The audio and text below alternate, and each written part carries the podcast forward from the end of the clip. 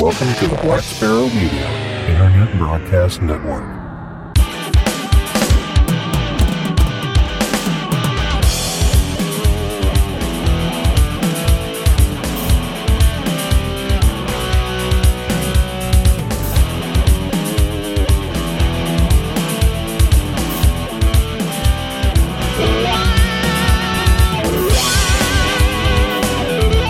You are listening to Linux in the Ham Shack.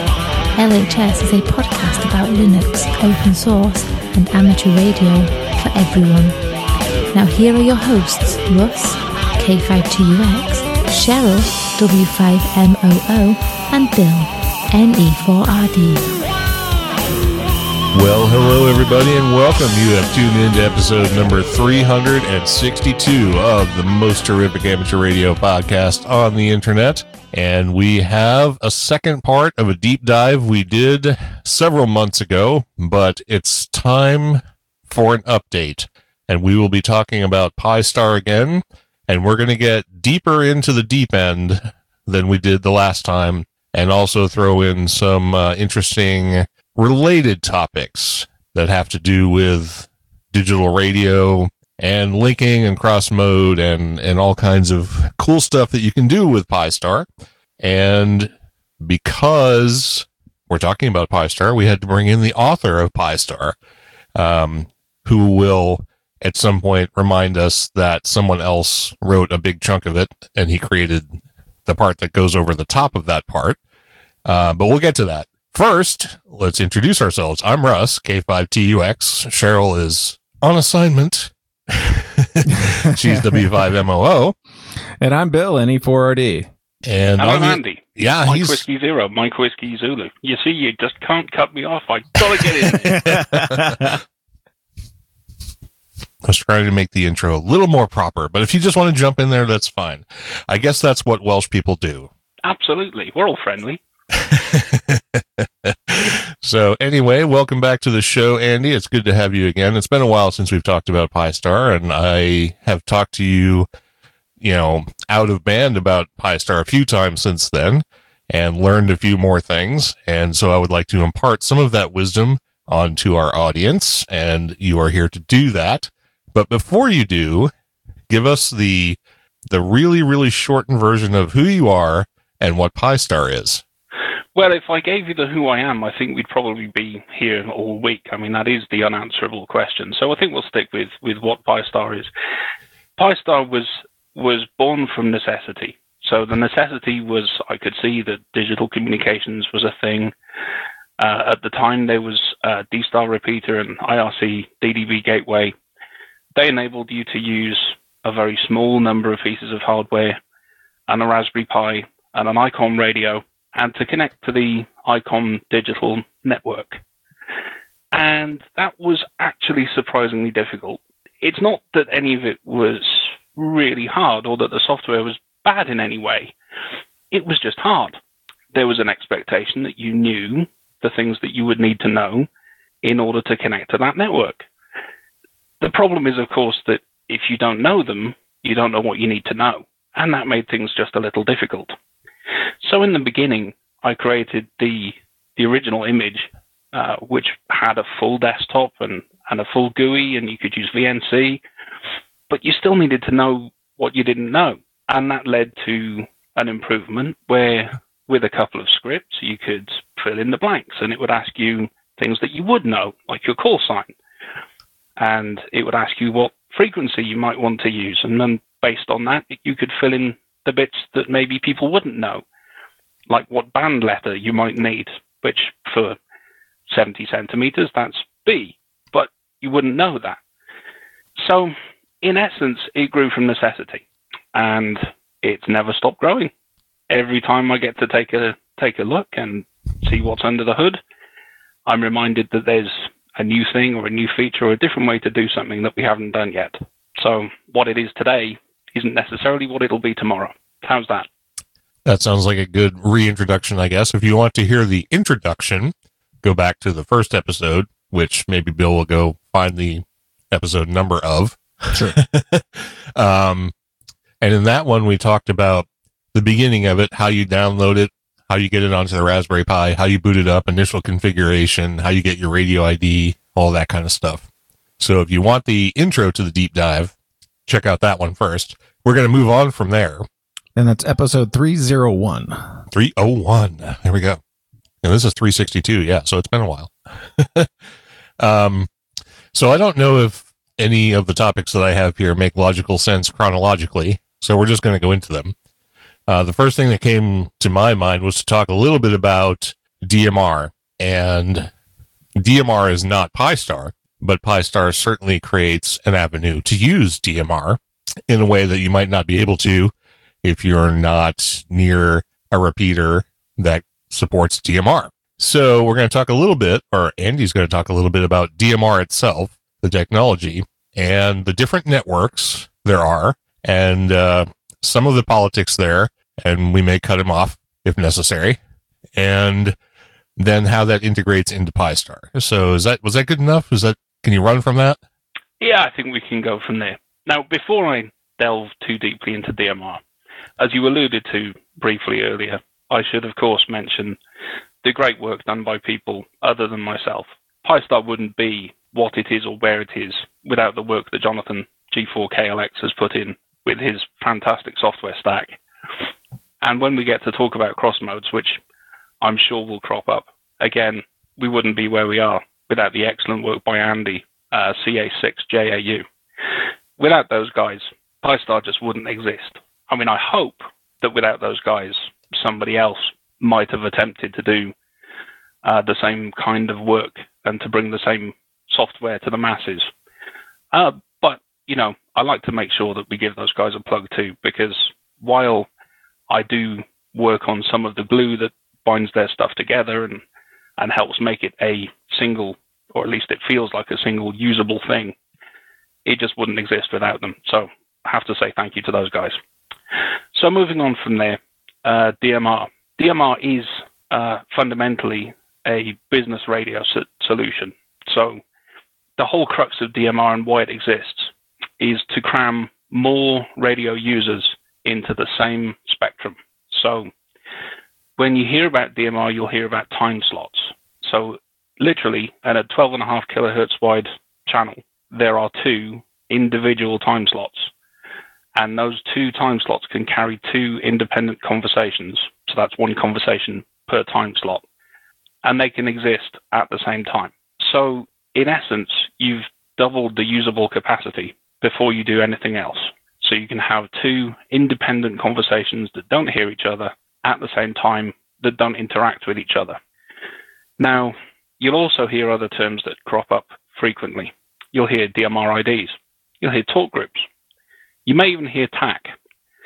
Most of these equate to the same thing at some level. It's a number. Uh, DMR IDs can be, I believe, longer than nine digits, but we'll stick with nine digits for now. They can be a nine digit number, and that number can have any meaning. Now, in the business world, generally, all of your users will talk to a destination of a given number. So that'll be your talk group, and everybody who is subscribed to the talk group will hear what's transmitted to the talk group, and maybe their radio will be identified by a number that's been assigned to the radio to identify that user of the talk group. Now, that is all very much a business radio system, and that's exactly what it's de- designed for. However, as hams, we've been able to adopt it. Now, the work to adopt a system like that can be a little messy because if you imagine a scenario where the first group of people that adopt it choose that they're all going to have uh, a number and they don't want any oppressive rules, so they let people choose their own ID. And when it comes to talk groups, you can just pick a number and, and that's your talk group. So your ID might be three and your chosen talk group might be 12. But without any thought about how that might be designed, you can quickly run into a scenario where that group of people are perfectly happy. They program their radios and it all works very well. However, if you want to speak to another group of people who've also set up their network or their system and not chosen the same idea for how their numbering convention, you might call it, how their numbering convention might work, it can be a little painful to make the two talk to each other. And that's where some of the big DMR network providers really excel.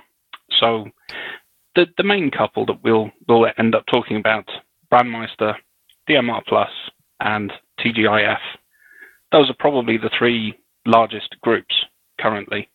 That's not to say that there aren't plenty of groups. There are many more groups. And uh, if you look at the DMR network list that Pi-Star supports, it's getting to be very long. So please do have a poke around and see who else there is too, because they're, they're not the only ones.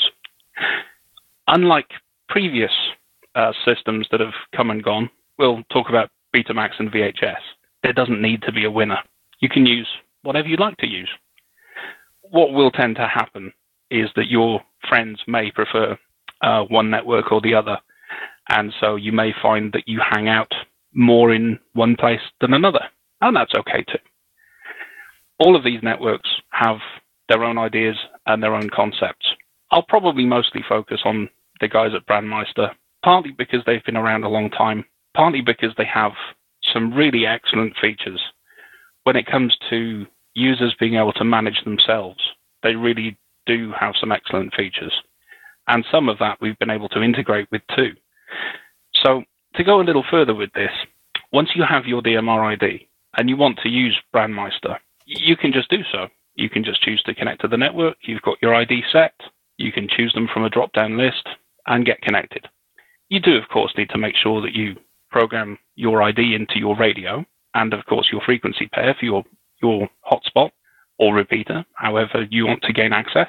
But there are some additional features that are available by setting up your self care account. In terms of Brandmeister, they call your account a self care account because you can take care of yourself. You're able to choose uh, which talk groups follow you around. So every time you connect, it'll make sure that these talk groups are pinned. And if there's any traffic, you'll start to hear them. Equally, you can manage those talk groups and maybe disconnect them. So perhaps one of those talk groups is very busy but you'd like to do something else. You can choose to drop the talk group even when it's in use. So the self care does bring a lot of additional help and a lot of additional features. And it's well worth, if you don't already have your self care account set up, it's well worth getting set up. So, is there anything particular, Russ, that you wanted to ask me about uh, DMR networks? Well, let's see. um, you you mentioned the DMR ID, and that's that's actually you go to what is it radioid.net generally speaking i think to to get the your dmr id and that actually does that it it doesn't um it doesn't go outside of the dmr network because uh, like nxdn has its own id and p25 i haven't actually figured out how you get a p25 id um but you also have to make sure that that id that you get your radio id is in the pi-star I'm pretty sure we mentioned this first time around. Uh, so that so that when it's uh, when it's making a connection to the network for you, it's identifying you as you. Yes. So as as radio hams, all of us have our, our own license conditions that we need to satisfy. And in many cases, that will include a clause about how you identify yourself. This can occasionally be underinterpreted or overinterpreted, depending on the, the player in the game. Essentially, it boils down to uh, you communicating in whatever method you're using your call sign. So registering for your DMR ID will identify you. Some would say that that is not the legal identifier and your voice is what you use to identify yourself. So you should still verbally give your call sign. And it depends on the licensing authority that you're under exactly what the terminology is. And they do honestly vary. So be aware of that. But for the most part, saying your call sign is quite enough. However, like you said, once you're registered and you have your DMR ID, you put it in the Pi-Star dashboard and you put it in your radio. And every time you press the PTT on the radio, it's transmitted through. And uh, as your Pi-Star connects to the network, it also identifies itself with whatever ID it's been given. So when you connect up to one of these uh, DMR networks, it will be identified with your ID, even if you don't transmit. And that's mostly a protocol thing. It's just to make sure that there is a way to identify the connection. So, for your reference, if you're wanting a P25 ID, it's actually your DMR ID. Those are seven digits long. and uh, they're they're one-to-one parity with your DMR ID. NXDN IDs are a bit of a different game. They're limited to uh, three bytes. That makes them 65,533 IDs, I think. Uh, I'm sure that that's not quite right, and somebody will let you know what the exact figure is, but it's it's 65,000 and some. Uh, so those are not one-to-one with your DMR ID. Now, in the past, again, some groups have chosen to use the last five digits of your DMR ID. That, of course, means that there will be users that overlap, and other groups have chosen to use the registered NXDN IDs uh, that Radio ID holds. So there's a little bit of a, a disconnect with those. On other modes, so uh, YSF mode, that's Yaesu System Fusion, and D-Star. D-Star is entirely based on call signs, as is Yaesu System Fusion. So you put your actual call sign in the radio, and that's what's transmitted. Hopefully that helps clear up some of those. It does. And actually, I'm looking at the DMR configuration in Pi-Star right now on my screen. And one thing I wanted to ask you about, because I've never used it, is there's this uh, idea, I guess, of a suffix for your ID, a two digit suffix. Um, I have never used one, uh, presuming that if you don't use one, you're essentially using zero zero, which is more or less truncated. But why would you use one, and what does it do for you? So this equates to helping the network not come unstuck if you happen to have more than one Pi-Star. So, for example, a common case that comes up if a uh, an owner of a Pi-Star device has one set up in the house and he says, you know, this is great. Um, if only I had one of these mobile. But I could. I mean, it's only a Pi and a hat, and the expense, there is an expense. Let's not get away from that, but it's not too great. So I could make another one and put it in the car. Now, the problem is that to do that and take your handheld radio, your HT with you, and have it work as seamlessly as it could possibly work, you could be tempted to use the same frequency for both of those units, thinking that, well, if you're at home, you, your HT will work on the home one, and when you're in the car, it'll just work in the car, and that, that's fine. But there could be a situation where, for that few moments where you get in the car and you start the car and you plug in your Pi-Star unit in the car, connect it up to your cell phone, those two could hear each other. And if there was some RF, they could start actually transmitting backwards and forwards to themselves. So the one in the car would be transmitting whatever it's transmitting, and the one in the house would hear that, believing that it came from your ID, and then retransmit it back to the network. So the idea of the extended IDs means you use your first seven digits of your, your DMR ID, which is the, the whole ID, in fact, and you extend it to nine digits by adding anything from 01 to 99 on the end. And that gives you the opportunity to have more than one hotspot, but for the network to be able to tell that you've got two hotspots. So if it hears traffic that it's sent out come back from another hotspot with your ID, it can just be ignored. That's okay. It's still not a great idea to have them both on the same frequency within earshot of each other. I thoroughly recommend not turning the one on in the car until you're out of range. But even so, these are some measures that the networks have introduced to attempt to solve some of those problems. It certainly did cause a lot of trouble in the beginning. All right. Well, that actually clears that up. And since I only currently have one Pi-Star unit, I don't have to worry about that. But I am looking at getting another one, and we're going to talk about bridging in a little bit. Uh, at which point I might be inclined to set that up, or just use different frequencies, which might actually be more sensible. um, so again, since we're still kind of touching on DMR, let's talk a little bit about the configuration of DMR in Pi-Star. Um, one of the things that you can do if you have a Pi-Star is you can enable DMR mode and you can also enable DMR cross mode. Now, one of the things I've noticed is that if you have cross modes enabled for one mode, you cannot enable them for another one. So, for example, in my current configuration, I have DMR enabled and I have Yaesu System Fusion enabled and I have the Fusion to DMR, NXDN, and P25 enabled. But if we wanted to enable, for example, DMR to YSF, it will not let you. Um, is that a technical consideration or a like it would just really mess things up if you tried to do that? So it's technically possible to do things that don't make any sense. So, one, I was originally testing the cross mode support and getting it all to work. Uh, there was a point at which I had it set up where I could use uh, a YSF radio, do YSF to DMR inside the Pi, staying in the Pi, go back to YSF again, and then join to a YSF network somewhere. So for absolutely no reason whatsoever, it was DMR in the middle. And yeah, so I'm trying to help the people using Pi-Star to to make sane choices. Um, because you can, don't get me wrong, absolutely everybody needs to experiment. You should experiment. Please go take it to bits and try it. Uh, but at the same time, I'm also trying to make this workable for uh, people who are just getting into the hobby and maybe don't quite understand enough to pull it to bits in the middle. So when we set up the cross mode support, uh, there's a number of pieces of software that hang together to make that work. So your RF comes in from the radio uh, into the hat that's on your Pi. That feeds into MMDVM host. So that's the, the software that speaks to the radio. And then from there, it's passed usually to a gateway. So when you have one of the crossover mode support turned on, you're actually passing into a crossover software and then into the gateway that that software would use. It's kind of a technical thing because having some of those modes turned on at the same time means that you try and go through the same gateway twice.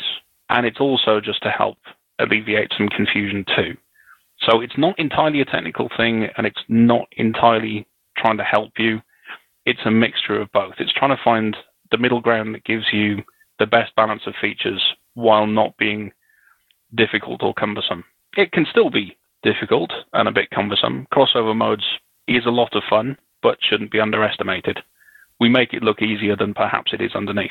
All right. And we learned in the last episode when we talked about this that the reason you can do that is because the the encoding and decoding of the audio signal is essentially the same across all those modes, if I remember right.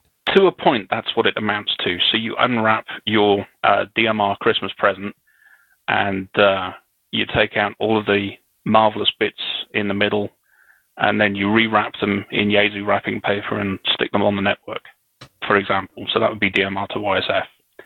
And this is one of the reasons why, if you use uh, DMR to YSF, is a great example. There's a mismatch in audio level. So uh, people, when they use DMR to YSF, on the YSF side, they sound very, very loud.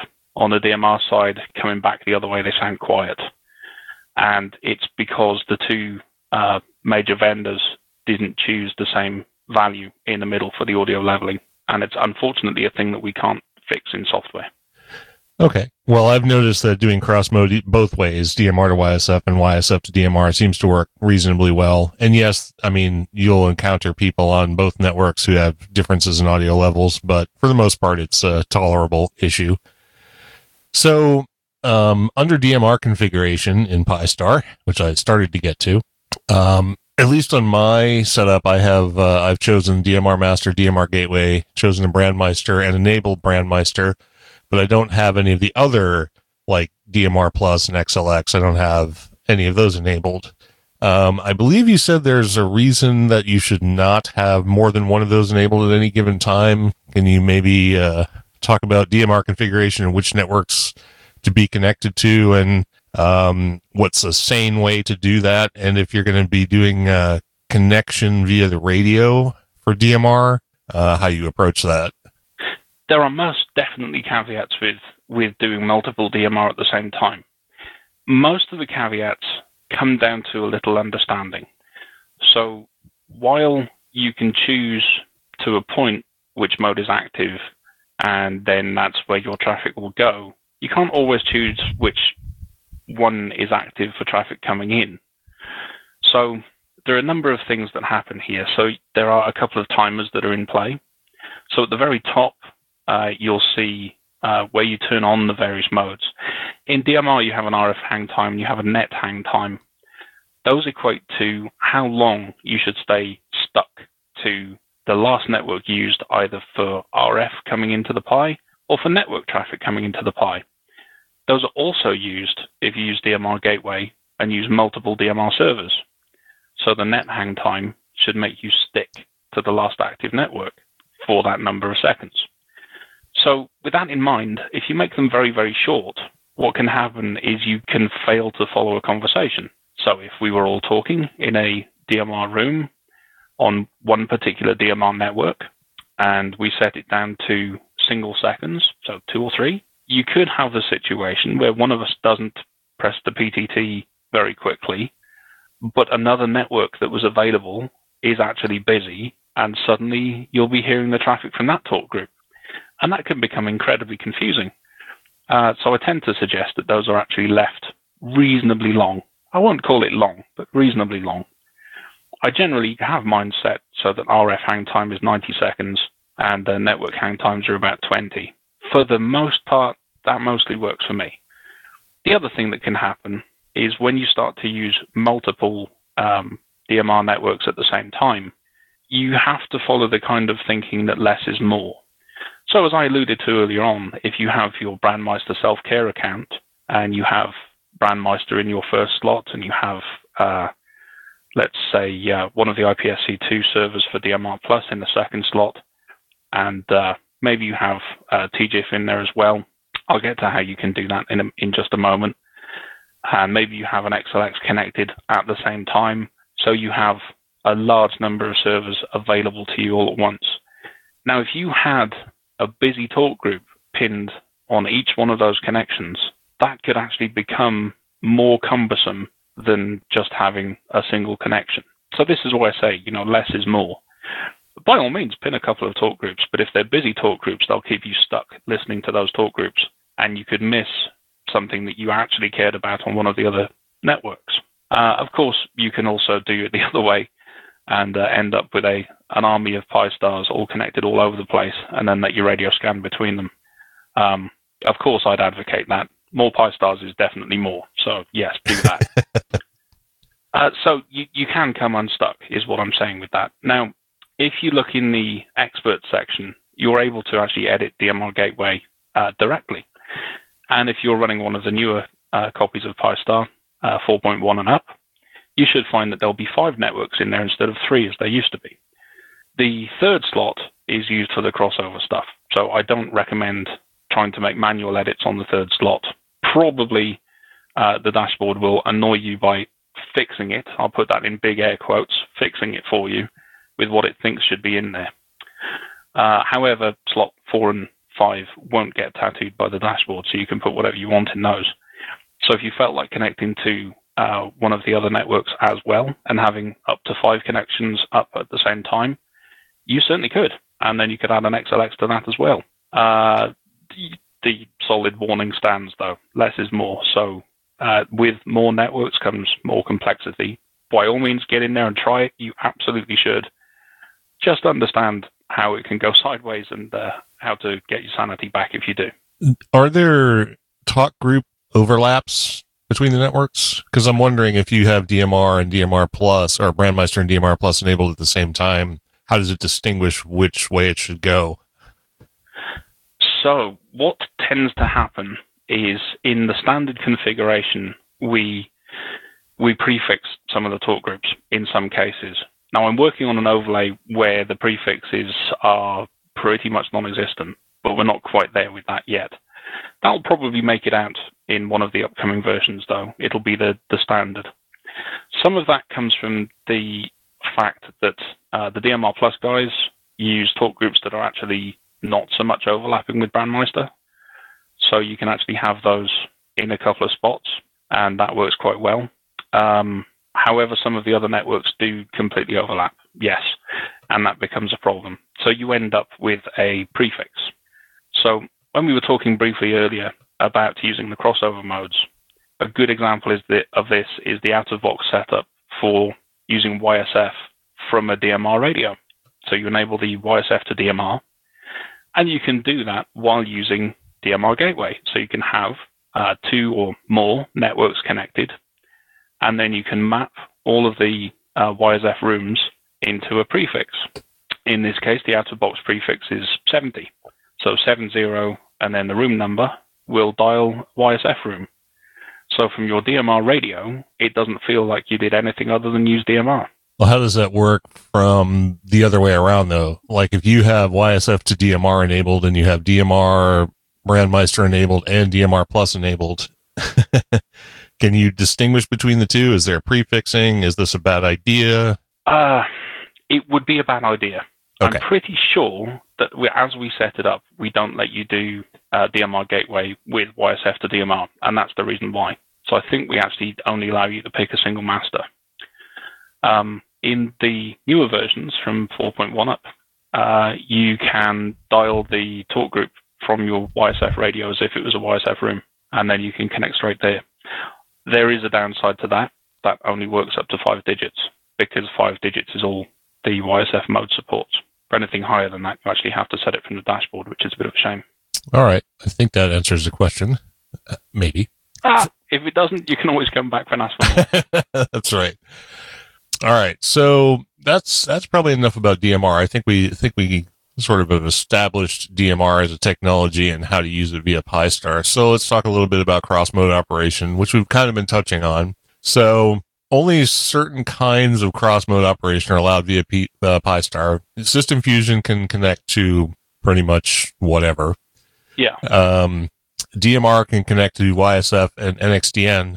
So why not P25 or whatever? And uh, what's the difference? I know we touched on this before, but you know, go over quickly again why you can't do cross mode with D Star. Right. So, some good news and some bad news around some of that. We'll see what we can talk about. P25, you can do YSF to P25. Uh, that is entirely because uh, YSF in uh, full rate FR mode or wide voice uh, is very similar to P25. So you can use the commands on the radio and connect to where you want to be on P25. Then you need to turn YSF, uh, YSX mode, excuse me, on the radio off, uh, put it into voice wide, and now you'll actually be able to pass audio traffic. So there is some cross mode to P25, but it's a little bit limited. Now there is a software project that's happening at the moment, uh, which will expand that whole universe substantially, I would say. There are a couple of reasons why we don't have it uh, installed in Pi-Star, and I suspect that in the future it won't be there out of the box, but we'll make it an easy thing that you can choose to turn on yourself, uh, albeit after agreeing to some legalese, probably. Um, but there, there are some strides happening in that regard, so that's that's a thing that I hope we'll see soon. When it comes to D-Star, uh, that has a similar problem, but not entirely the same. Essentially, what it boils down to is that D-Star is fundamentally different underneath. It's not just Yaesu wrapping paper wrapping the same voice packets. It's actually substantially different. So the magic inside the packet is different. What you need to do to get in and out of D-Star mode is transcode. So that's where you actually turn the digitized voice back into analog voice and then you turn it back into digitized voice in a different mode. And that currently requires some hardware or a license fee. And at the moment, hardware is probably the way that that will get solved. That seems to be the common way that it gets solved.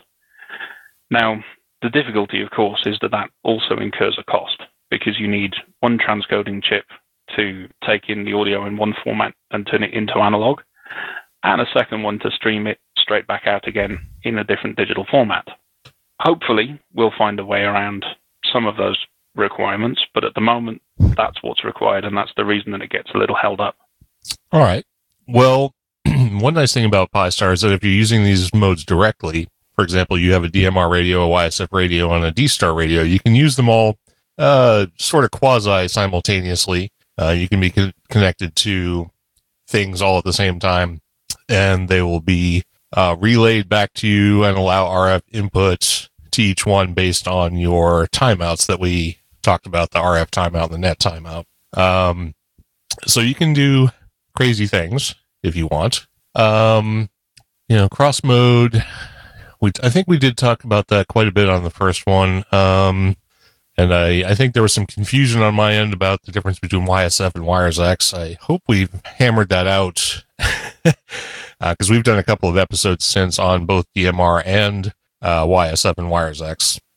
So um, hopefully I've answered some of those questions. Uh, I know it's clear in my head, but if anybody has questions about how those modes operate and uh, any specifics about how to use them properly uh, with Pi-Star, please send us an email and either we'll answer it or we'll forward it on to Andy, who will at some point answer it. Um, so I did have in here about uh, controlling via the radio. So are there any like high points you want to hit about like using a system fusion radio or a DMR radio for actually, uh, you know, controlling Pi-Star? Absolutely. So this actually bridges a couple of uh, different topics. One of the things that I really like to make sure of is when you have any mode enabled, and it doesn't matter which one it is, that the the Pi-Star will respond as if it was a pocket-sized repeater. So, in the same way that if you were using your local repeater, you could choose which DMR talk group you're on with your DMR radio. Equally, if you were using a System Fusion repeater, you'd be able to press the Wires X button, see where you're connected, and change it. And just the same with D Star and, and uh, P25 and NXDN. You'll be able to choose the talk group you want, you PTT on those talk groups, and off you go. In much the same way, Pi-Star follows the exact same ethos. So in any native mode, you can choose where you connect. But just the same with the cross modes, you're able to choose where you connected. So if we take uh, using a YSF radio, for example, and then navigating the world of the cross modes that it supports, you're able to, from the WiresX mode on the radio, you can see a list of available places where you can connect. And they include YSF to DMR, YSF to P25, YSF to NXDN. When you choose one of those, and then the next time you go and have a look and search for all of the available rooms, you'll be able to see the cross mode rooms and not the rooms where you started. So, for example, if you did YSF to DMR first, and then you go back and say, show me all of the rooms, it'll now show you a talk group list, and you'll be able to choose the talk group from the radio. It's navigated somewhat like a, a tree in WiresX. If you then disconnect from one of those rooms and actually fully disconnect uh, by sending the disconnect command, which I have to say is different on each Yaesu radio, so it might might require a visit to the manual to find that out for your radio. It'll take you back to the top of the tree, and now you'll see those cross mode options as well as all of the native YSF rooms and FCS rooms. So, as I said, you know, the idea here is that when you do use cross mode, you should be able to drive it from the radio just like you could if it was a native mode. Similarly, on DMR to YSF, you are able to, like when you use the gateway, you prefix the room that you want to go to with a 70. So 70316672 will take you to the, the Pi-Star reflector and you can have a chat and see who's there. That tends to be fairly quiet, so maybe don't use that for an example to show your friends. But it's a way that you can drive those connectivity uh, from the radio directly without needing to visit the dashboard. And for me, I think that's a worthwhile thing to to keep supporting and to keep making sure it works. Yeah, I actually definitely agree with that. I, I love being able to just kind of navigate around using the radio interface rather than having to connect to and make changes in Pi-Star all the time. I like having it just set up. Uh, that being said, though, if you want to change the way Pi-Star operates, it's pretty simple to get into the GUI. You know, click a couple of sliders, hit save, wait for it to reboot, and then it will do things completely in a different way. It does. I mean, we also added the feature. So if you click on the, the admin button, so you get the expanded admin section, when you are using YSF mode on your hotspot, you'll find you're actually able to choose where you're linked to uh, directly from the admin page as well. You don't need to go to the configuration and save the configuration and wait for it to reload. You can just say, no, I'm done with this room. I want to change somewhere else. Choose it from the drop down, press the change button, you're done. Yeah, very nice. And you mentioned something about TGIF or something or TGIF. It's one of the other DMR networks. So there's there's the uh, Brandmeister guys. They've been around for a long time now. DMR Plus, who've been mostly around for a long time. Uh, I believe that they've also been uh, the Phoenix network, and I think they've they've ended up as DMR Plus these days. They come from what I believe was DMR Mark. However, my history on DMR networks isn't terrifically strong, I have to say. And then the uh, the TGIF network, who uh, also have been around now for a little while, and uh, seem to have a, a, reasonable number of people that use that one as well. So, how does one access that from Pi-Star? I see no references to it. It certainly used to be in the network dropdown. So, where you see at the moment, you've probably got DMR Gateway. If you look at that dropdown, it'll show up in the list. Yes, I do have DMR Gateway. So, I see DMR Plus and I see HB. They are or were, I believe, at some point using HB Link. So, they, they may very well show up as a, an HB uh, America slot. Oh, they're actually right in the middle. There we go. That's why I couldn't see them. If you scroll to the bottom of the DMR Plus list, you'll find them there. DMR. Oh, oh, DMR Plus list. I'm in the Brandmeister list. Aha, that's. yeah, yeah, so on the one that you've got DMR Gateway, you scroll past BM, scroll past DMR Plus, and you'll find them before the HBs. So the HB thing might not make a lot of sense to a few people. So HB Link is a uh, software stack for creating a DMR master. So a DMR server where you can host a number of talk groups and allow users to connect. There has been what you might call an explosion in those recently, and uh, there are lots and lots and lots of groups who've sprung up their HB Link servers and asked to put them in the list. And the way I see it is if, if you want to be in the list, we'll put you in the list. That doesn't mean that anybody will necessarily choose to use you, or maybe everybody will. Who knows? Um, but we put them in a list and let the users choose. So hmm, I'm looking at the DMR, the DMR master configuration thing, and I see like way down at the bottom, there's like Ozark Digital. um, so that's another network like Brandmeister has their own talk groups, et cetera, et cetera. It's uh, a little complex. Some of these guys call themselves a network where there might only be a single host, and some of them really are a network of more than one host. All right. I don't want to get too far down there. uh, you did mention being able to configure Brandmeister settings from Pi-Star rather than going to the self-service portal. So where where does one find that, and what can you do with it? So there is um, a little thing that you need to do first. So once you have your self-service account set up, which you do need to have, mm-hmm. when you log in and you're logged in on the Brandmeister page, over the top right, you'll see your own call sign and maybe a profile picture if you have one.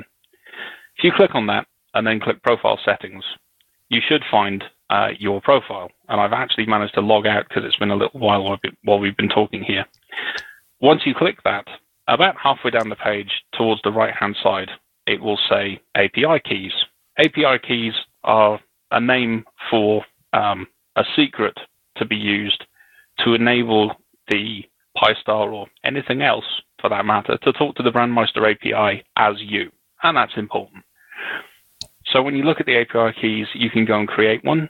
When you create it, it will give you a QR code that you can scan and it will give you a long text string. When you then log into your Pi-Star dashboard and uh, head over to the uh, configuration and then expert, you'll find an option in there that says BM API. And you can paste in that extremely long uh, text string that they give you and that will enable Pi-Star to speak directly to their API as you and control some of the things that you can do directly under self-care.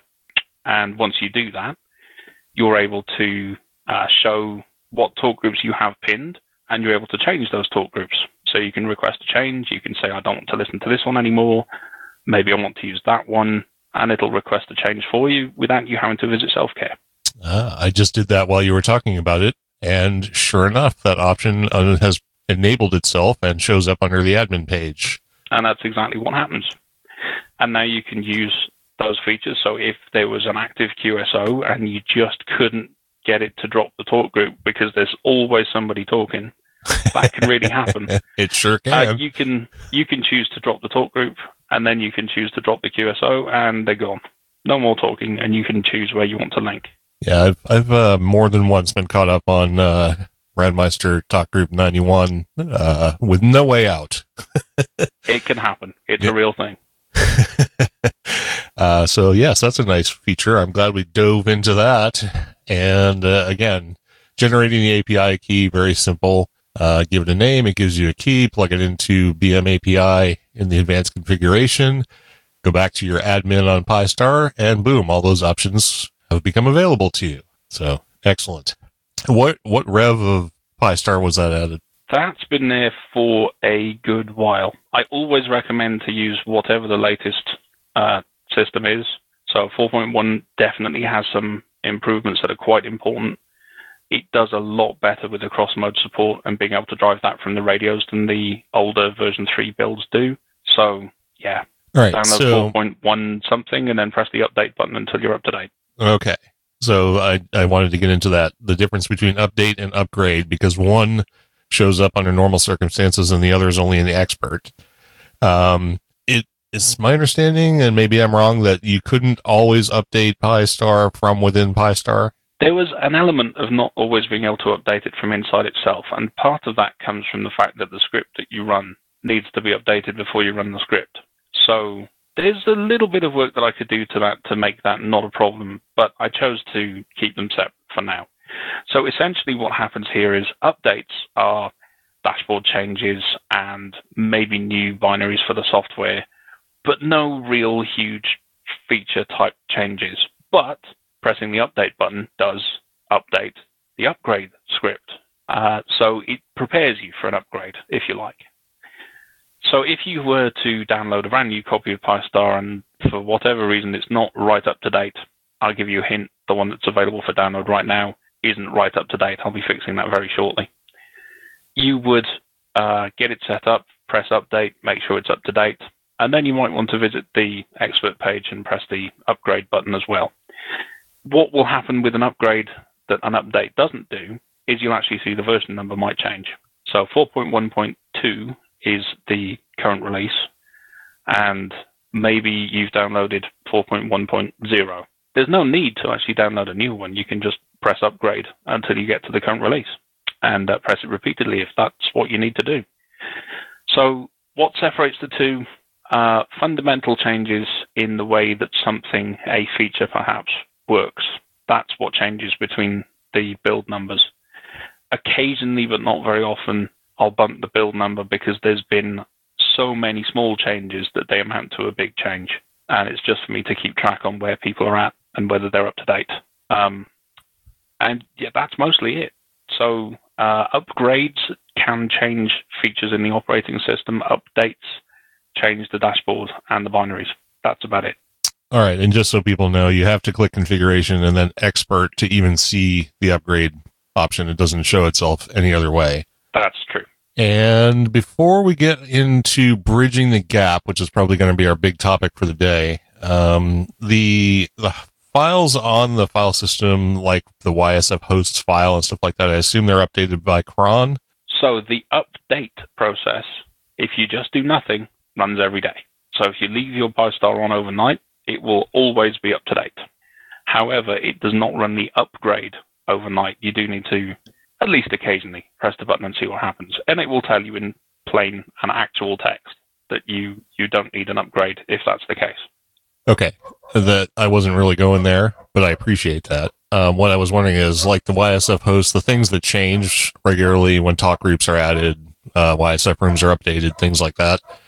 Um, Can you manually do that? Does update download update those? does exactly that. Yeah. So the, the update, the update that runs overnight is almost identical to pressing the update button uh, on on the page. In fact, at the moment, I think they are actually identical. I think it calls the same script. Okay, excellent news.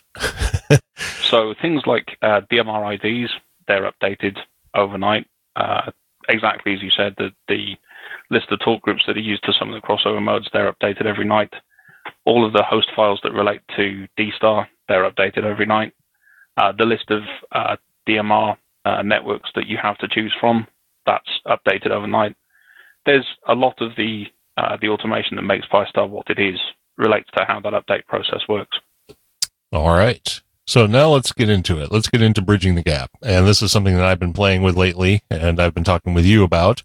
And that is to kind of make all of these technologies work together or in a way where it's basically one just giant reflector. So if you come in on P25, you can hear it on Wires X and so on and so forth. So, um, there's lots of technologies out there and it would be nice if, you know, you could bridge the gap. And I've been working on doing that. You've, you've done, uh, it pretty successfully with uh, 31672 getting Pi-Star across all the different networks.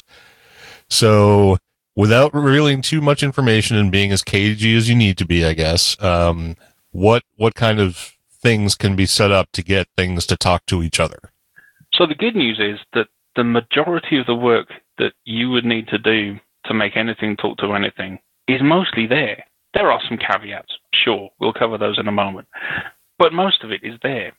So there is already uh, an open source uh, implementation that allows you to um, encode and decode P25.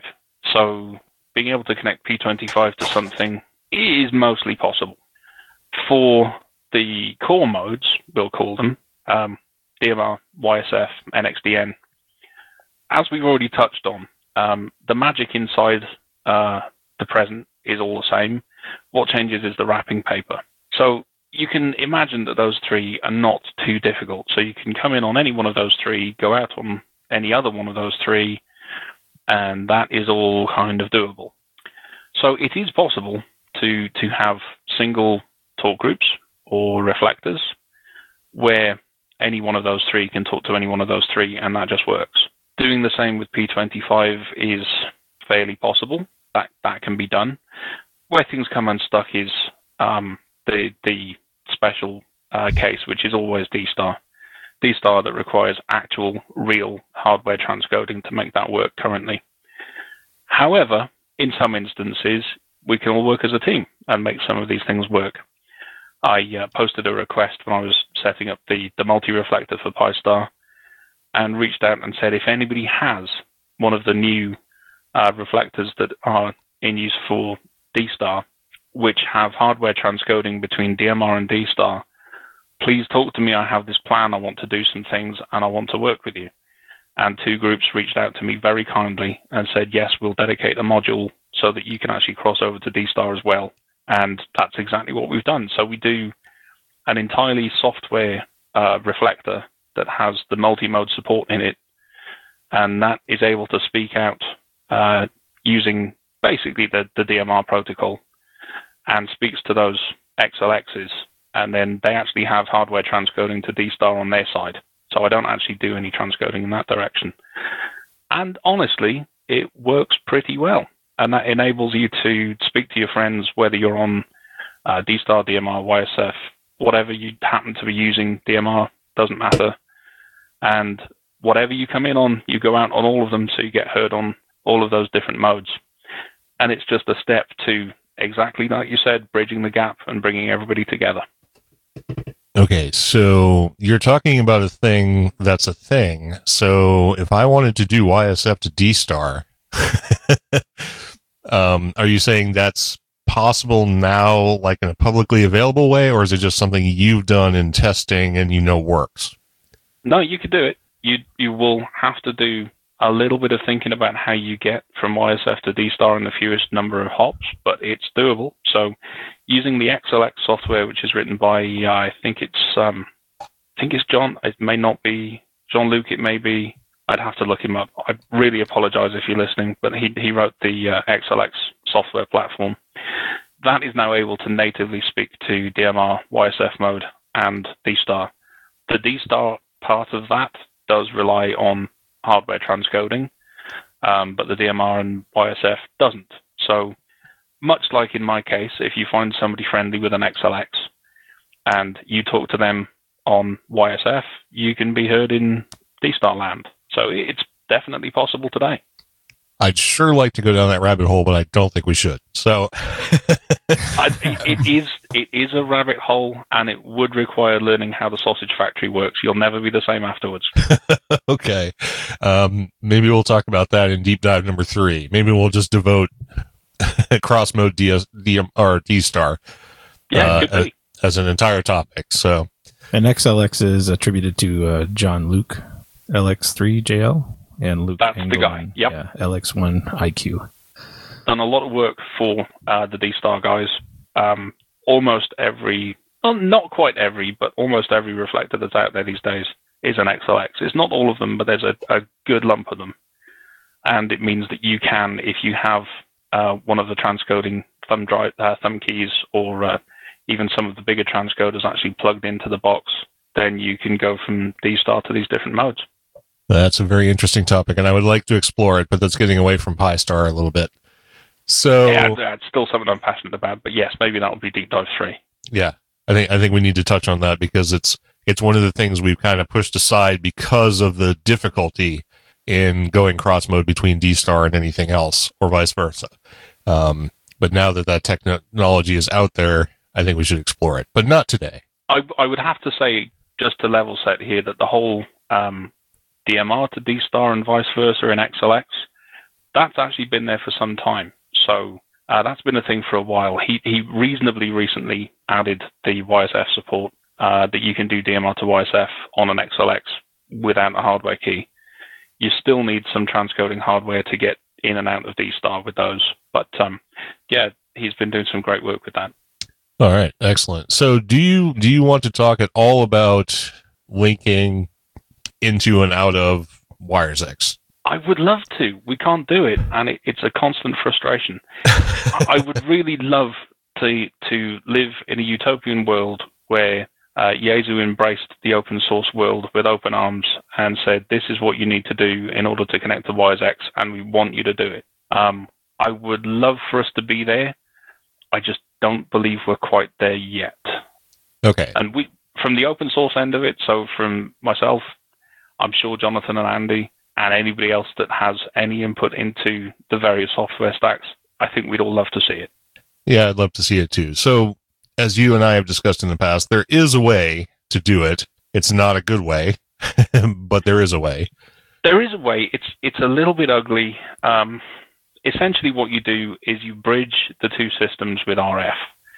So if you already run a uh, Yaesu System Fusion repeater, maybe, maybe you run a hotspot somewhere, um, you will have an associated room, and maybe you'd like to be able to get between that room and a YSF reflector, so that you can share, you know, your users whether they come in on Pi-Star or they come in on WiresX, it doesn't matter. You can all talk to each other. It is a little bit ugly to do that with an RF link and having a Pi-Star just sat there just so that it can jump between the two. It, it's a shame that that's what we uh, we have to resort to. I'd love to do it directly in software, um, but as is the way with hams, you present them with a challenge and they'll find a way around it. Yep, and in this case, since you're only talking about a Pi-Star image and a ZUMspot and a Raspberry Pi, uh, the the investment to create that RF link is is at least reasonably small, even though it's a bit on the uh, the ugly side. Yeah, I mean, and the ugliness really is is not not so much in in the way that it looks. It's more because you're having to rely on getting to RF. You could potentially have one of them stomp on the other. Um, so it it won't work as seamlessly if if it was just a network link. You know, if you were just able to bridge the rooms directly by the network, that would just be nicer. Um, like I said, in a utopia, we'd love to be able to just connect straight over. That would be just great. Well, perhaps someday. The more we talk about it, maybe maybe thoughts will change. We never know. Absolutely, yeah. So, so for next Hamvention, we should all show up with T-shirts that say, "Hey, you, hey, Yaesu, please sort this out." I'm sure that will work. Um, you never know. all right. So anyway, that's that's a, another big topic, and um, I, I think you know we're getting we're getting to the point where things are starting to unify. As much as they expand, as many networks are developed and technologies expand, the unification I think tries to keep pace with it. So um, hopefully, hopefully everything becomes one, so to speak, at some point. Absolutely. I mean, my, my fundamental goal here is not to decide who's VHS and who's Betamax. It's more to bring uh, a utopian world together where I don't care if you've got a VHS or Betamax video in your hand, you shove it in the player and it plays perfectly. That's where I want to get to. I don't want anybody to feel like there's an arms race about which technology they should or shouldn't buy. It should be a we don't care what you bought, you can talk to all your friends no matter where they are. And that seems pretty reasonable. So let's let's get into and we'll do this reasonably quickly, but the the danger zone, the expert configuration options inside of Pi-Star. And the first two I wanted to touch on basically, so you could maybe explain to me what they are and why they're integrated with Pi-Star, are IRC DB, DDB Gateway and DAPNet. Okay, well, we'll take the first one of those first IRC DDB Gateway. Fundamentally, what this comes down to is the path uh, that Jonathan took for MMDVM host. So he sees it that MMDVM host speaks to the radio and it can speak to some network servers too. The thought process being that everything it speaks to should be a gateway. So IRC DDB gateway is the original uh, D-Star gateway implementation. Why reinvent the wheel? There already is one. Uh, we'll put a new tire on it and carry on. So it is uh, essentially it's a little bit newer. It has seen some updates. Thank you, Jonathan, and the rest of the team. Uh, it has seen some updates from uh, when it was first released. Absolutely, it is still maintained, um, and it is the access method to access D-Star, so it's still there. So what you see is you see D-Star repeater and IRC DDB gateway go hand in hand, uh, but now MMDVM host and IRC DDB gateway also go hand in hand. Now, if you are thinking, why do we still have D-Star repeater available since that's now pretty old, and what could you possibly do with it? Again, it comes down to the hardware in your hand. I want to make it possible for you to talk to whoever you talk to, no matter what you bought. So, in the same way that Pi-Star still runs on the original OG Raspberry Pi, it also still runs with the original hardware set. So, if you have a DVAP, it still works with it. Uh, if you have an original um, DV Mega from Guus Van Dooren, still works with that. Uh, if you update the firmware on your DV Mega, now you can use it with MMDVM host, and now you get some additional mode support. But if you didn't, it still works in D-Star mode just like it did when you bought it. So we do have some of the older software stack there as well. And you might question why it's still there today, but it's still there because I don't feel the need to tell people they should buy new new hardware when we can keep making the old stuff work. Well, that seems perfectly reasonable to me. So, what about DAPNet? DAPNet. So, DAPNet is a, a group in Germany who have a pager network. And it's a pager network that they actually put some thought into. So, all of the nodes are on the same frequency, and they're all actually in the 70 SEMS amateur band. So, you can have your pager that is on the amateur band, and you can go move around in Germany and still get your pages from the DAPNet network. So we might look at this and, and laugh a little bit because pager technologies are quite old and th- is it really relevant today? Bizarrely, it is. Um, pagers are receive only devices. They're allowed in places you can't take a transmitter or a cell phone. So there are places where pagers are very relevant. For me, uh, I actually make a slightly bizarre use out of it. I get some uh, system alerts out of the Pi-Star servers on my Pi-Star pager. Most of that is because I can, and it's a bit of fun. It's something I've been interested in for a long while. There used to be uh, interesting traffic on pager networks, not so much anymore. A lot of it has gone away. Um, but for me, it, it's one of the earliest digital RF communications that I had some interest in. And it was actually really good to see having, having support for it with MMDVM host, then having support for it in the hats that were available for my Pi, and suddenly I was able to be, you know, running my own pager network in the house. Utterly pointless, but a great deal of fun. Sometimes you just have to have fun. You know, a lot of what Pi-Star is for is for having fun. It's for taking the pain out of experimenting with some of this stuff. So you can experiment and poke at it. And if you get brave, go and sign in on the command line and go and look at how it works underneath.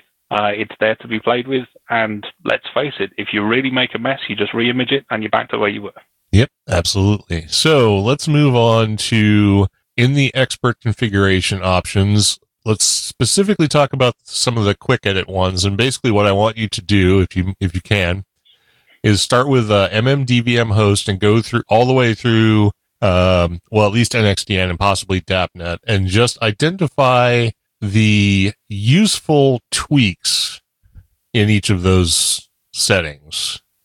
Okay, so for the most part, we try wherever we can to take the pain out of this. So as long as you've already been to the configuration page and you've already put in the information that you're asked for, where you are, what your call sign is, what your various IDs might be for the modes that you have enabled, and you've enabled the modes that you care about. What the quick edits do is they open the configuration file as it is saved. So they open it exactly as it is on the system right now. So if you have two tabs open, you can shoot your own feet off. Please do be a little bit careful.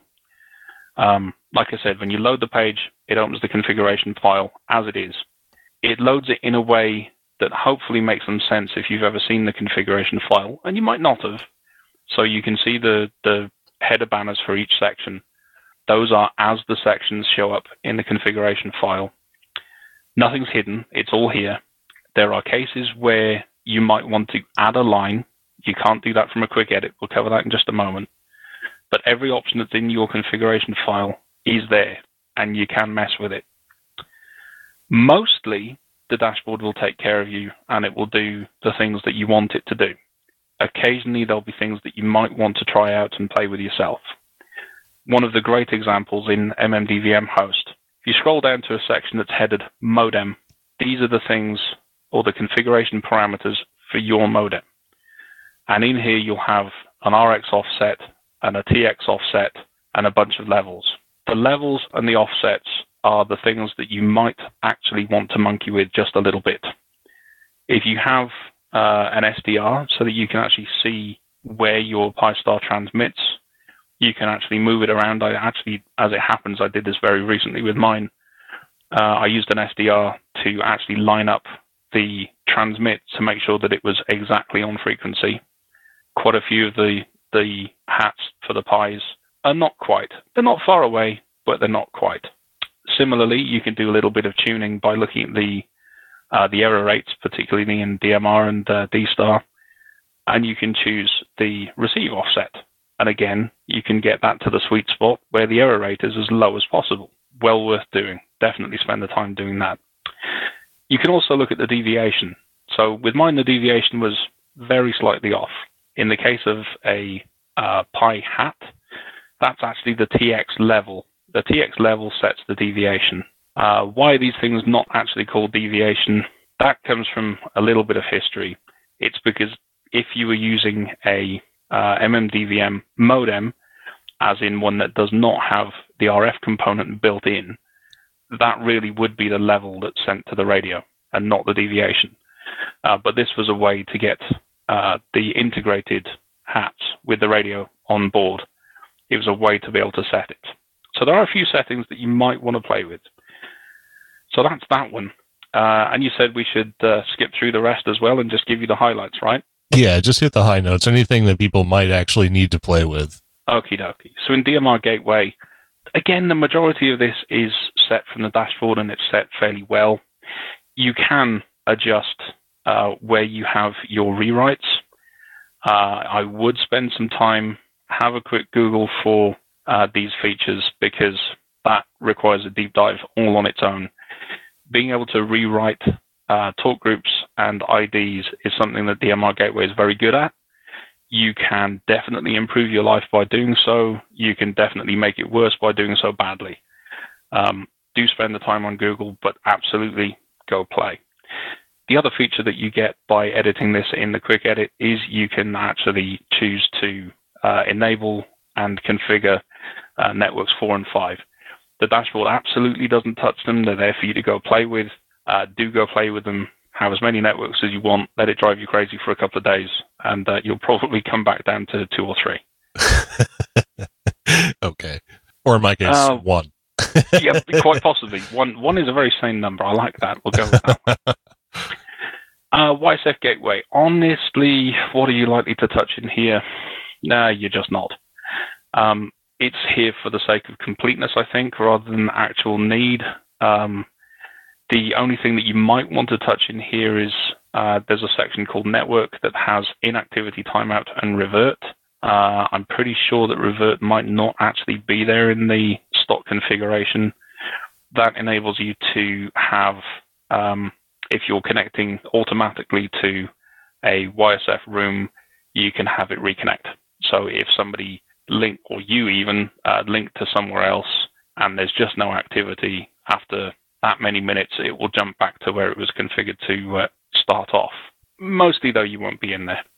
P25 gateway, very much the same deal uh, in all respects, actually. Uh, pretty much, you just won't touch anything in there. It's there for completeness. NXDN gateway, uh, I feel like I'm repeating myself. Same deal. There's almost nothing you want to touch. It's there so you can see it, but um, probably you won't touch it.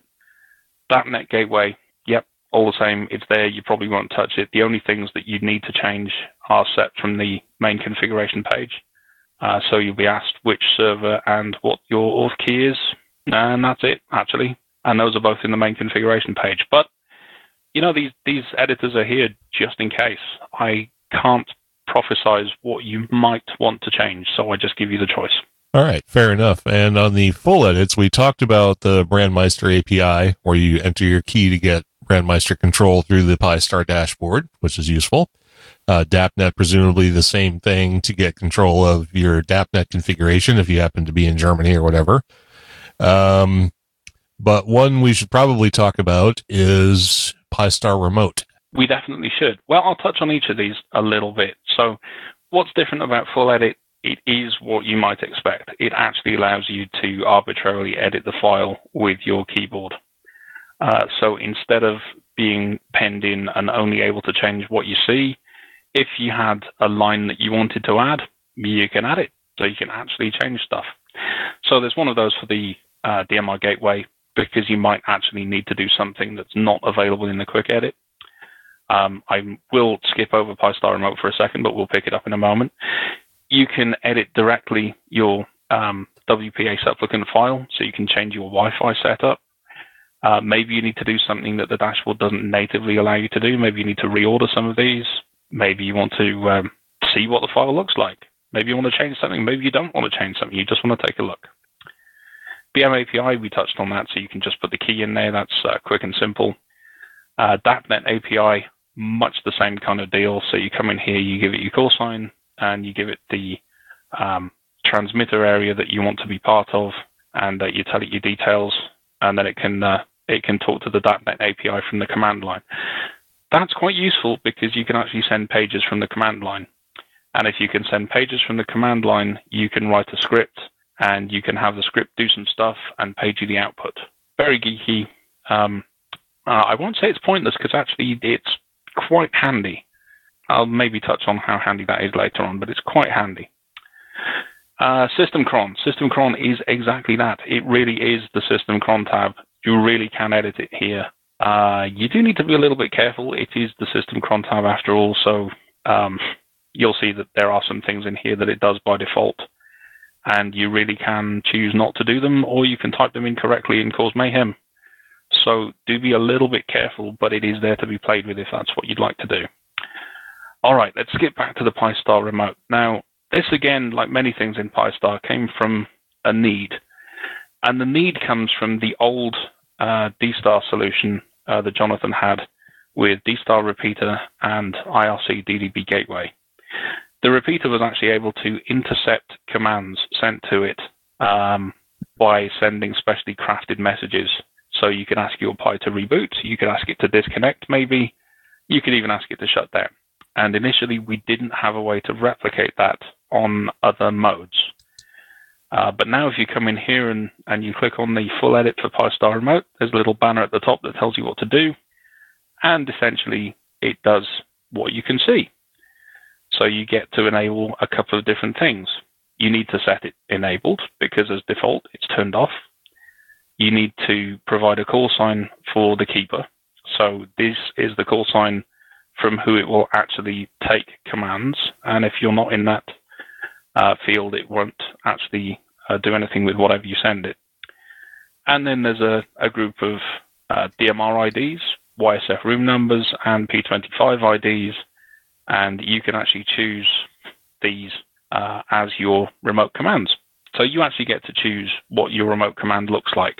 And some of them are turned off by default. So shutdown is turned off by default because if you actually run shutdown, it actually shuts down. It doesn't reboot, so it just goes away and doesn't come back. And maybe that's not what you want, and maybe it is. And there's a couple of um, slightly fun ones. So in the DMR uh, setup, It's all business. It's just service kill, service restart, reboot, shutdown. Host files is go and update your host files. Uh, but in DStar, it's a little bit more flexible because it's based on actual words. Uh, so in DStar, you can also do get IP, and it will tell you what your IP address is. You'll actually get a text message back on your uh, DStar handheld to tell you what the current IP address is. And just for fun, there's also a magic eight ball which you can play with as well by sending an eight ball. All right. I like it. And it, of course, it gives you the usual mystical answers to every question that you can answer. Very good. Uh, there's only a couple of things we didn't touch on, which are not that big a deal, even though they're in the expert section. The SSH access just gives you an SSH window onto the Pi from the web, inter- you know, the web GUI. So, yeah, for those for those people who don't have an SSH client handy, uh, we built one in just in case, because who knows. And uh, like I said, the first time around, the CSS tool was uh, the first thing I went to after setting it up to get rid of the Pantone Orange. And, uh, you know, there's a few other things you can set in there. And as noted originally, the button at the bottom that says factory reset is only for the CSS, not for the Pi. it is only for the CSS, yes. I, I mean, it even says, you know, if you took it all too far and it makes you feel sick, click here to reset. Yeah, bit of fun, but um, I have seen some really quite fantastic color schemes. Uh, I just like my dark blue. I, I couldn't deal with the orange. Fair enough. All right. Well, I think that's gotten down to the end of my topics, and I know Bill has probably gone to sleep. But in all what? of that, have you have you come up with anything you want to ask? oh, me? Yeah, yeah. You. Oh, okay. yeah, I'm still talking to you. Uh, no. No. I was I was That's shopping incredible. around I mean, while that, you guys that were really talking. means we covered it all. Absolutely everything. yeah, I'm still uh still a bit mm, you know mystified on the whole thing. So uh I have not yet uh stepped into uh into this realm and uh I continue to think I'm I'm better off not to. Wait, don't you have something that does D star? uh no. Oh, you haven't even you haven't even gotten to D star. Okay. No. Well, I haven't. I mean, I but- have used D Star and I have used uh, DMR once or so. um, but uh, yeah, no, I don't. I don't own any radios with any of that stuff on it, and um, yeah, yeah, okay. Now Bill Bill's gonna maintain his old schooledness. I yeah. guess, That for- that stuff's for you know VHF and UHFs for weak weak signal work. Come on. All right. Anyway, moving on. Uh, so I did put in here YSF Gateway and YSF Reflector, and these are written by uh, G4KLX, which makes me wonder: Does Pi-Star integrate these two projects? so yes and no. Okay. well, excellent. I guess I asked the right question. So, Absolutely. So you could technically you could run YSF Reflector on a Pi with Pi-Star at the same time. I don't recommend it, but you can. So the reflectors are what you connect to. Those are the uh, rooms, if you like, where you bring people together. So when you dial a room number in YSF, you are connecting to a YSF reflector. So Jonathan not only writes the, the client side of that, which is the gateway. Um, so you use MMDVM host. Like I said, everything is the other side of a gateway that connects to YSF gateway. That does run on your Pi-Star. Uh, the gateway then knows about all of the available rooms on the network, and you can choose to dial them by by number, by DTMF, even with a WiresX command, however you feel. You, as I said, you can run the reflector on your Pi-Star if you wanted to. It's not a good idea. I mean, that will support a couple of people. Uh, it certainly wouldn't be a terribly good thing to do to try and support a busy room that way. Uh, but it's a thing that you could do. so YSF Gateway when you when you choose a YSF room in Pi-Star, that's using YSF Gateway. Right. So as I alluded to earlier on, uh, MMDVM host speaks to the radio. Its job is only really to speak to the radio. It tries to do everything else through a gateway. So it speaks to, it is able to speak directly to uh, DMR networks, um, but it may change in the future where it may be uh, you have to use the gateway and then the gateway understands the network. So the crux of it is that almost all the time, uh, MMDVM host speaks to a gateway, the gateway speaks to the network, and the gateways live on Pi-Star. So even though you don't really see them, they're there. All right. And I'm actually running a YSF reflector on a separate machine. So that's where when you go into Pi-Star now, you will see in the YSF dropdown uh, a thing that says 65982 uh, US LHS ref LHS podcast. And that's the Linux in the Ham Shack reflector. And if you like numbers, it's 65982. So you can actually connect to a reflector, my reflector, whatever, from Pi-Star. And one of these days it'll actually be connected to something other than itself. You can probably hear me turning the ASIO radio on in the background. You know what that means. We're going to have to have to meet there later on. Okay, we can do that. I, I have never been actually been able to use it because when well at the time I was connecting to it via my my Yaesu radio and it can't send and receive at the same time. It it was a complicated thing. Um anyway, but yeah, I would like to try it and see if it actually works since no one's actually used it up till now. And uh I am hoping to create one of those RF bridges here before too long. So this is all kind of fun for me and I like the technology and I like where it's going and I and I like uh having a little bit of a challenge. So uh and since Pi-Star is so widespread, it would be nice to have, you know, the ability to connect and sort of create that, that unity among WiresX and YSF and DMR and all that, uh, through the Linux in the Ham Shack podcast. So I'm giving it a go. All right. So I don't have any more questions. I've, I've talked out our topics. I do have a bunch of links that are going to be in the show notes, which will reference all the technologies and stuff that we've talked about. And so now I go back to the beginning and ask the question that I always ask at the end of interviews. What are the things that we missed? Or what are the things that you wanted to talk about that we didn't talk about? Well, Pi-Star is, is, I won't say it's all encompassing because frankly it isn't. There is always more that could be done, more that could be added. Uh, there are plenty of ideas that, that many of us have had that for various reasons are not possible right now. Uh, for example, you know, directly connecting via the network straight to WiresX rooms. I'd love to. It's not a thing yet. Um, so there, there, are definitely things that are missing. Uh, there are definitely things that we haven't talked about. Um, but we've probably talked for so long that your listeners are probably suffering a little bit with earache from listening to me already. That's entirely um, possible, but they can break this up and listen to it on their own. That's the the beauty of podcasting. That's very true, but we could also tantalize them and say that well, we'll just have to save it for you know deep dive number two, three, three. Yeah. yep. Well, excellent, uh, and I'm sure there will be one because we've touched on a lot of things. And when I listen back to this, I'm going to write down all the things we need to add as deep dives number three, four, five, six, and so on. And the reality is that the landscape is is moving. I mean, there was a time when when Pi-Star was still very very busy and growing very quickly, and we didn't have crossover mode support, and uh, some of the other alternatives out there did, and you know we were all trying to figure that out, and you know things change. So by the time we speak again, who knows what might be under the hood. Well, I'm looking forward to whatever comes next in the Pi-Star world. I'm up to 412 and I, I keep pushing that upgrade button pretty much daily and nothing's happened lately, but we'll see. I, mean, I know things will be, will be coming down the pipeline. One of the things I will say is we, we do occasionally have quite a big push and make a large number of changes.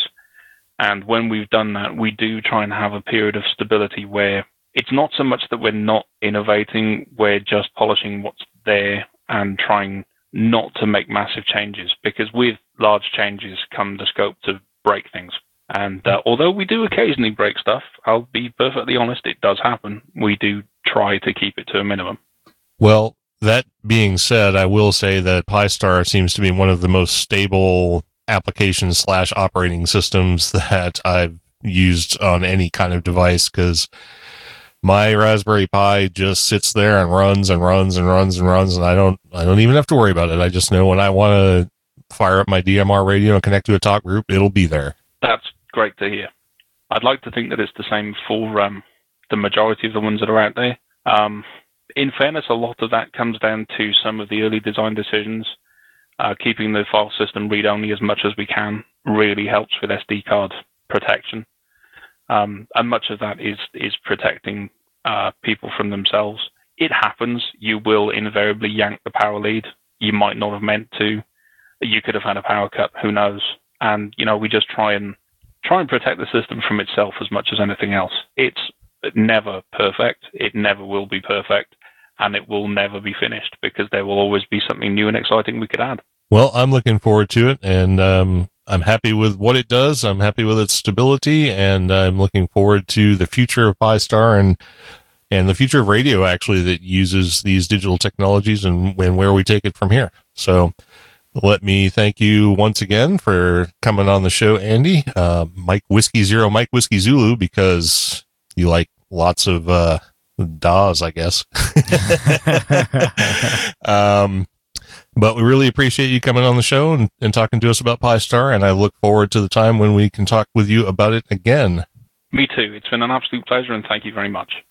All right, and I appreciate you spending uh, your sort of late, lateish evening uh, after a long day of work to come on the show and uh, and do this for us. So, um, we will definitely be in touch, and uh, if you want to give out any information about how people can contact you, I'll let you do that here. Otherwise, uh, you can remain as hermit-like as you as you wish. Uh, no, it's pretty simple. At the bottom of every page on the Pi-Star dashboard, you'll find my email address. You'll find a link to the uh, website. You'll find a link to the Facebook group. You'll find a link to the forum. Feel free to use any and all of them. And uh, yeah, I look forward to hearing from you. If you have any kind of issue with Pi-Star, tell me. And if you love it, tell your friends. All right, fantastic. Thanks again, and we'll talk soon. 73. All right, Bill, we're down to announcements and feedback. And since you haven't done very much talking at all, I think I'm just going to let you handle all these. How about that? Yeah, it sounds, uh, I figured that's the way it was going to be. so, uh, yeah, here we go. We got an email from Jim, W4JED. He says, Hi guys, I have the, I have a five CD set, the July 1995 Yggdrasil archive. That says that Linux is more than 25 years old. Back in the fall of 95, I tried several OSs, including Windows 95, OS2 Warp with a Windows 3.1 VM for running Windows code. One of my attempts, which failed, was Slackware from Ig- Ig- I guess I'm saying that right, Yggdrasil set. My first actually successful attempt with Linux that I uh, that I actually used, that's a lot of actuallys, uh, was an install of Debian 2 on a color book, running the CD in a separate machine and connecting the two with a parallel port lap link cable using Plip. that's so funny. I remember all the stuff that we had to do. I started after, uh, I started after breakfast and finished at maybe 10 p.m. Of course, the installation didn't have any sound because there was no sound in the kernel. That was added later after I obtained a 3C509 card to connect to the 3C503. Of course, those are all 3COM cards uh, in the desktop. Of course, it was a two step problem. Uh, build a kernel with PCMCIA and then build again and to add sound. Uh, start the compile, then stand the laptop on edge of the floor so it would keep cool. Otherwise, it would go into thermal meltdown. Uh, go to work. When you get it home, it'll be all done. And then start the lap. This sounds a lot like Gentoo. Uh, yeah, a little bit. back like, you know, 15 years ago, 10, 15 years ago. Anyways, the, the start of the laptop uh, the start then start the laptop up in Windows to determine the IRQ, DMA, and the ports for normal and a MIDI. Switch back to Linux and put the numbers into the SB16 driver. Find an, an AU file and cat it to dev DSP. Success. wow. That brings back nightmares. Uh, now st- start up XF86 setup and tell it that the box had a CNT 65535 chip and common serial mouse. Success again. Pretty pictures. Install xfishtank and, jo- and enjoy. I always like the what was it the xeyes or one that would follow you around the screen. Oh yeah, they st- you can still get that. It's still yeah, available. like on Enlightenment or something like that. anyway, uh, installed. Okay, so on the laptop, Netscape 3 worked quite well under Windows 95, but was unusable under Debian. The website would time out before Netscape could render the data. Oh well, 73 Jim W4JED from Raleigh, North Carolina. Wow. And thanks for that walk down horror lane. Uh, yeah, yeah. We are so thankful that it is nothing like that now. The stupid stuff we complain about now is stupid stuff. my favorite thing of, of all the things I remember about those things back in the day was having your, um, like having your modem card on the same interrupt as your mouse, so it wouldn't transfer data unless you were moving the mouse. oh yeah, IRQ management was so important. You had to actually like uh, go into your BIOS and ensure that none of the none of the devices that the that the motherboard could control would override an existing IRQ and yep. Yeah, yeah, it was a pain in the butt. you turn all the plug and play stuff off from the motherboard when plug and play first came out, uh, so you wouldn't randomize your IRQ assignments and stuff like that. Um, yeah, thankfully, all of that has gone away, and we can Yep. just sit here and complain about systemd and uh, UDEV and everything. else. Right. Yeah. we, we've gone into a new dark age. So. yeah, now we just complain about stuff that works in both cases. It just doesn't work the way we want it to work. All right. So that's awesome. All right, the next email comes from Bob K4RFK. He says, "Hi folks, love your shows. How about a deep dive about remote operating?" And that's from Bob Conwar Con Conwar Con- Conyer probably. Conyer, Conyer, K4RFK. And we heard a lot of people talking about remote operating, especially using the Raspberry Pi as the end device uh, during uh, this weekend's, uh, or not this weekend's, Last weekend's. yeah, last weekend's uh last weekend's uh, Ham Radio Expo, uh the QSO Today Ham Radio Expo. So uh yeah, that uh, definitely seems like a topic of interest. I saw multiple people talking about that and uh I think a lot of us are kind of awaiting the uh, embargo on the uh, code for uh, RigPi to see exactly what comes out of there, but it seems like a lot of people are working on projects for that.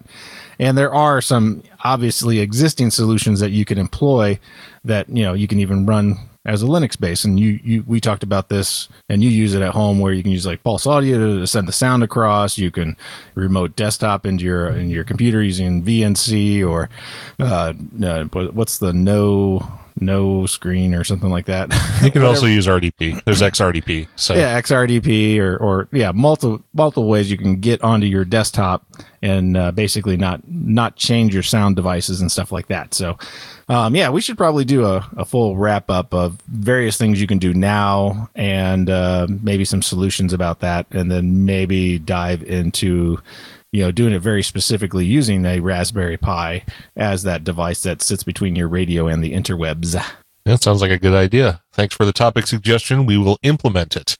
Yeah, and our next email comes from no stranger to the show, Rich K0EB. He says, "Nice job on the open source amateur radio club. BAW is barrel aged whiskey. He's the only one. I didn't even think of that, nor would I have ever. Of course, that's going to change anyway. We'll, we'll talk more about the open source amateur radio club on future episodes once we figure out what we're actually going to do with it and, and actually get its uh, real call sign. yeah, yeah, absolutely. um, he says uh, drlog is a contest logger for Linux. I think I looked that up briefly uh, when he had mentioned it the last time. Quite possibly. I'll go back to that later. Um, and see, I messed with it a bit, but couldn't couldn't quite get it going. I think that was my same experience. Uh, it requires a radio to be connected, and I did not have that set up. Interesting though, the next one is called Repeater Start. Uh, the author wants users to submit repeaters that are known to be up and running. It works and is pretty cool. The author Luke makes a good point about native Linux apps for Linux phones and shows how he created Repeaters Start. Hope to see you at the QSO Expo, Rich. And of course, we got some links to everything he mentioned in the uh, in the email. Yep. And uh, since the QSO Expo was a week ago now, we can say that we did see Rich at the expo. He was in the chat and uh, he said hello, and we said hello back. and I and I dogged him about the uh, BSD and the Ham Shack episode too, and and and uh, he said, well, after after a while, he said, uh, oh yeah, I'm going to download GhostBSD because I told him I had uh, I had uh, installed GhostBSD and had uh, little to no issue installing uh, some ham radio software on there uh, that was already in the uh, repo available. So uh, so yeah, there we go. So we'll probably hear from Rich again quite uh, quite soon, hopefully. yeah, hopefully. Always good to hear from Rich. So, anyway, that brings us down to the end of our announcements and feedback, or rather, the feedback. I didn't have any announcements. I don't know if you have any announcements. Uh, nothing that I can think of at the moment. No. All right. Well, that means we have come down to the end of episode number 362. This has been the second part of our deep dive on Pi-Star, and that's a wrap. So thanks once again to Andy MW0MWZ. That's quite the tongue twister there. Do you want to Uh, mention the people in the chat room that were here midday when we were recording? Oh, that's true. We did uh, have Mike, KM8YOR, Don, KC9ZMY, Virgil, K7 Victor Zulu, and AJ, 2E0SKX. They So, lurking around the chat room. yes. Don't know. I think Mike was listening for sure. Um, but uh, yeah, it was the middle of the day that we're recording this, so uh, so yeah, the time is a little off for all the all the uh, U.S. the normal uh, folks. yeah, But, U.S. uh, folks working and stuff during the middle of the day.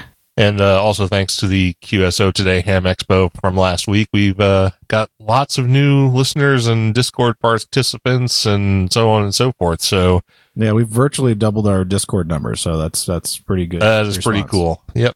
So thanks to everybody who listens to the show. Thanks for being here, and uh, thanks to everybody who downloads and listens later. And we hope you uh, get something useful and uh, maybe moderately entertaining out of episode number three hundred and sixty-two. So for Cheryl W5MOO, who is not here today on assignment, I'm Russ K5TUX, and I'm Bill Ne4RD73.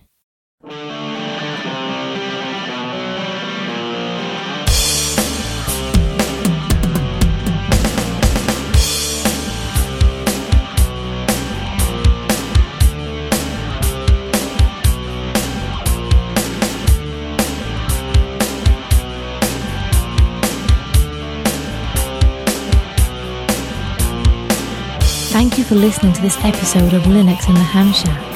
LHS is a community sponsored podcast. The live show is recorded every Monday night at 8 pm Central Time, plus or minus QRL. Connect to the live stream at url.bcts.info stroke LHS Live. Our website is located at lhspodcast.info. You can support the podcast by visiting the LHS Patreon page patreon.com stroke LHS podcast or by using the contribute link on the homepage. Get in touch via social media. We have a presence on Discord, Facebook, IRC, Twitter and YouTube. Our IRC channel is hash LHS podcast on the Freenode network and the Discord invite link is url.bcts.info stroke discord. You can also drop us an email info at lhspodcast.info or leave us a voicemail at 1909 LHS show. That's 1909 547 7469. Visit the online LHS merchandise store at shop.lhspodcast.info for fun and fashionable show themed merchandise. Become an ambassador and represent LHS at a local Linux convention or Hamfest. Email ambassadors at lhspodcast.info for more information or visit the homepage for details. Until next time, remember to always heed your hedonism.